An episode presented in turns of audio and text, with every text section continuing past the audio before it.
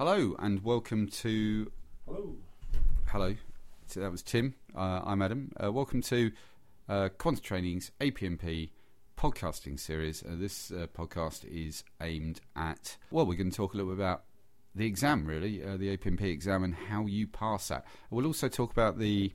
Uh, you might be studying for the APMP for Prince 2 practitioners exam. So we'll talk about both of those. So uh, we'll we'll talk to you about the structure of the exam, uh, how to prepare for it, and, and some hints and tips, maybe uh, give you the benefit of our experience. So the first thing is, I mean, let's get the basics out of the way. It's uh, the main exam is a three-hour exam. You get a choice of questions. I mean, that's a nice thing. I think, about this exam. So we studied uh, something like 35 topics. You'll have studied during the week. Uh, you will be asked 16 questions on those topics in the three-hour full exam, of which you have to choose 10. And I mean that's really that's really important because I think possibly one of the biggest determining factors whether you're going to pass this exam or not is probably determined by your choice of questions. So it is definitely worth spending the first 10 minutes or so of the exam time allocated to you deciding which questions you're going to answer. And it's uh, it's not rocket science. That's twice in the series of podcasts I've said that. That's great. Uh, basically, the questions that you're going to find easiest are the ones you should be answer answering. So you need some way of really determining which of the questions you can get most marks out of. Uh, we'll talk to you a little bit about the allocating marks in a moment, but essentially, it is worth spending a few minutes looking at each of the questions and trying in whatever way you see fit to determine how many marks you think you can get. And it's it's it's pretty simple.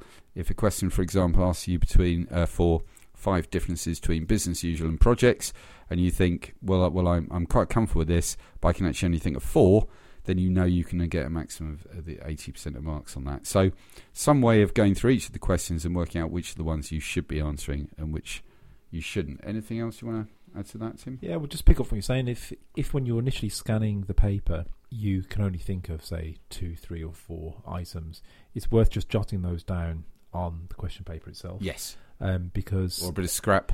Yeah, and um, and it may well be then that if you choose to do the question where you can only remember three or four and you know that the, the fifth is going to be a bit scratchy, then that could be enough if that's your eighth, ninth, or tenth answer. Yeah. Because if, if you select your questions, you can answer the questions in whatever order suits you. If you select the questions that you feel most confident with first, hopefully you'll have, at the end of your fifth question or your fifth answer, you would have scored more than 50%. You kind of think, even conservatively, if you think that you've scored that you'd score 70% on each of the questions that you think are your strongest, then it may well be by the end of the first five questions, if you're taking the full um, APMP exam rather than Prince 2 practitioners, you may well have um, 70% of the marks available at that time that would be. Keep going with the maths, Tim, I can see. we don't need to do the numbers. But 100, uh, 175 marks, and so the target for it would be 275. so you'd only would have 100 marks or so to get from the remaining five questions. And so even if the 10th question that you submitted or 10th answer you submitted only got you 20 or 30 marks, that could be more than enough. Yeah. But the fact that there are six questions you do not have to do just means that when you have a look at the questions initially, there'll be some, I'm sure, that will just jump out at you thinking, yeah, I'm definitely going to answer those ones quite quickly. But then others, even if they're a favoured topic that you've spent a fair amount of revision on, don't go near the question if you don't understand what the question is asking. No. It sounds an obvious point, but sometimes people try to make the question say what they want it to say. Yes. Um, and there will be more than enough questions in there for you to have a go at. So when you're looking at the 16, um, it shouldn't be the case that you can only do 10. It'd be more likely that of those 16, you you'd be do eight. comfortable with. Yeah. um, but it'd be, it'd be um, more likely you'd be comfortable with, say, 13 or 14. So as Adam was saying, just choose your questions carefully um, and then get started with your um, your strongest questions. But I, I like to pick up on the point you made there as well about um, it is worth jotting down. Uh, I think in those first few minutes, effectively the very shortened um, bullet pointed answers for two reasons. One, it enables you to assess whether or not you should be undertaking a question and how many points you think you can get out of it. But secondly, um, if you spend 10, 15 minutes doing that, getting the sort of uh, uh, major uh, lear- learning points down on a bit of scrap paper or on the question paper, you can really relax after that. You've got the structure for some of your answers. For example, if this question comes up in a situation of leadership, uh, you can quickly note down it was by Hersey and Blanchard. Uh, you can note that the four styles of leadership are telling, selling, participating and delegating, and that you know the maturity goes from right to left and it's M1 to M4. And by the time you've written that down, which only take you a few seconds, you can have quite a lot of confidence that actually you don't need to think about the answer anymore. You've got to write it out, but you've got the structure there. You know that you can you can do it. Uh, so I think that's a great tip. I think to just make some notes at the beginning of the exam.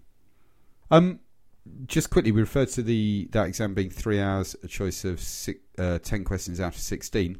If you're studying for the APMP for Prince 2 practitioners, the slightly shorter version, uh, you get two hours, and your choice will be to do six questions out of a possible ten. Uh, so I'm sure the ratio is slightly different, but, but it's certainly not dissimilar. Mm. Uh, and, and everything we're saying today, I think, about hints and tips applies equally to that. It does, yeah. And the, the only the only difference is um, because there are fewer questions you have to answer, um, then the amount of marks you have to get will be lower. Um, so it's still a 55% pass mark, um, but that translates into 160, 165 marks out of 300. Um, as opposed to 275 marks out of 300 for the APMP. Yeah. And now we're talking about marks. Let's just quickly. Sorry, um, 275 out of 500 for the APMP. yeah, I think you need to stop doing numbers. I think I should. Yeah, Um, quite good, not there. While while we're talking about uh, these marks, um, probably doesn't matter to you because you, you had no uh, experience of this before, but they have recently changed marking scheme. So if you did come across before, it's worth iterating. I think the new allocation of marks. Um, there are four key words, if you like, in the way they can ask you questions. The first of those is list, and this is simply they want a, a bulleted or numbered uh, list of individual items. For example, list four roles on a project. Sponsor, project manager, project office uh, user. Uh, that's a list. Uh, they're worth two marks each. So, you know, maybe a few, but you're going to struggle to get anywhere near a pass just with lists. So they're quite nice and quick, but you need to be picking the marks up elsewhere. The state is the next word they might use.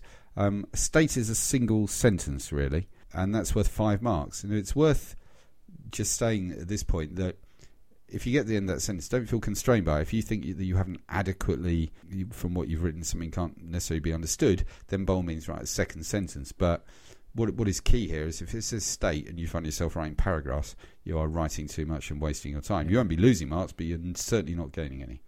Can you give an example of a of a statement? Yes, I could.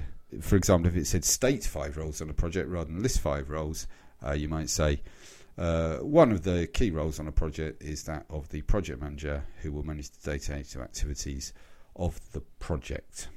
Uh, there you go. Yeah. So it's a single sentence, or, or say, don't, don't be afraid to add another one if needed. The next one is describe. These are worth eight points each. Um, and we're talking about much more information required here now, really. So uh, I think the guidance is probably something around three or more sentences is what you should be aiming to write. So if you get uh, describe these five items, that's going to require five paragraphs, each of say something like three sentences uh, long each, and that's going to be worth about eight points. Tim is pointing something out to me here. Yeah, well, Tim's pointing out the guidance is two, two or more. Yeah. Yeah, by which I usually interpret to my students as three. Bit of a safety net. So the guidance does say two or more. Um, I think to be safe, uh, three is what you should be aiming for. But again, do not be afraid to write more. The final one then is the word they might use is explain. Uh, this is the big one. Uh, there's quite a few of these usually in the exam. Explain is a paragraph, so you know it's more marks than than a describe. So let's go with four sentences or more, shall we? But essentially, you're writing a, a, a chunky paragraph on each of the points required. So these these progress basically from list right through to explain. Some people occasionally say, "Well, I can't think of anything else to write at explain." I mean, apart from sort of getting rude and telling people have written 500 page books on the business case, I'm sure you can think of full sentences. The other thing I try occasionally to point out is the use of examples. So by you know simply adding a real life or a, a sort of fictional example, really, of a project, uh, showing how you can actually apply what you're talking about, I think can lift something. It allows you to write a lot more. It allows you to lift something from a sort of state describe up to an explain. Yeah, because that's it. Because the, the examiners are looking for you to demonstrate your understanding, and that demonstration can be given through the use of an example. So, and that's really, as, as Adam was saying, the big difference between a description and an exp- and an explanation. Good. So, I mean, uh, most of what I want to say about the exam. Uh, just a couple of things with regards to sort of revising. I think people will, you will have come across a topic, no doubt, during the week that you don't like. I'm guessing it may be earned value. but uh, it may be it may be something else. But people sometimes there's just a topic that you can't get to grips with. Now you've got two choices really. You can either spend several hours trying to understand that topic and r- memorize it uh, pr- in preparation for the exam, or you can drop it. And I think that the formula to basically use is to look at how long it's going to take you to to work it out. And if you're going to spend five, have to spend five or six hours trying to memorize the seven or eight um, earned value formulas, frankly, I don't see any point. You're probably better off revising eight topics uh, in that time. Yeah, because when when it comes to revise um, to revising, it's best to to just make a little plan really. Um, so at the end of the training week, it ought to be apparent to you which topics require no further work. So there'll be some that you may well have been pretty familiar with already, and so just concentrate on the topics that require more work. And as Adam was saying there, just use your time wisely. Um, so if you do drop topics from your revision, just bear in mind that potentially you're going to be dropping them out of the 16 questions that might be on Yeah. um, the exam paper. So, you, but you can afford to drop one or two, um, because it may well be that one or two topics that you've dropped don't come up anyway. Um, so it's not really dissimilar from all the other exams that you'd have taken um, in the past. So when you're revising at school and college and, uh, and university, so same kind of approach really.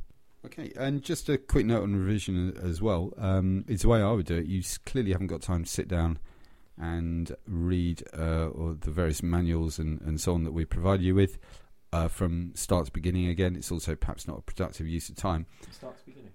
Did it, is that what I said? Start to beginning. Yeah. well, you, you probably got time to do that, but maybe not start to end. Um, so here's what I do. I would open a chapter, uh, look at the learning outcomes, the assessment criteria as they're known as these days. Read it, uh, quickly see what you can come up with uh, in response to it. And if, for example, it asks you for differences between projects and business as usual, the, the obvious example to use, and you can remember four, well, your your objective for revision for the next few minutes is to come up with one more um, uh, answer to that question. So it's basically about identifying gaps. Read learning outcome, determine wh- where the gaps in your knowledge are, and then focus your revision on filling those gaps in. Uh, there's no point in revising, as you were saying, stuff you're very comfortable with. There's also possibly no point in revising stuff you haven't got a flipping clue on. So focus it on the, on the gaps. Flipping doesn't count as a swear word, does it? it Does to me. Uh, th- yeah, well, I know you're very I'm sensitive. quite shocked. Well, I, I think that's all I want to say. Uh, good luck, guys. Good luck. Yeah, good luck. Thank you. Bye bye.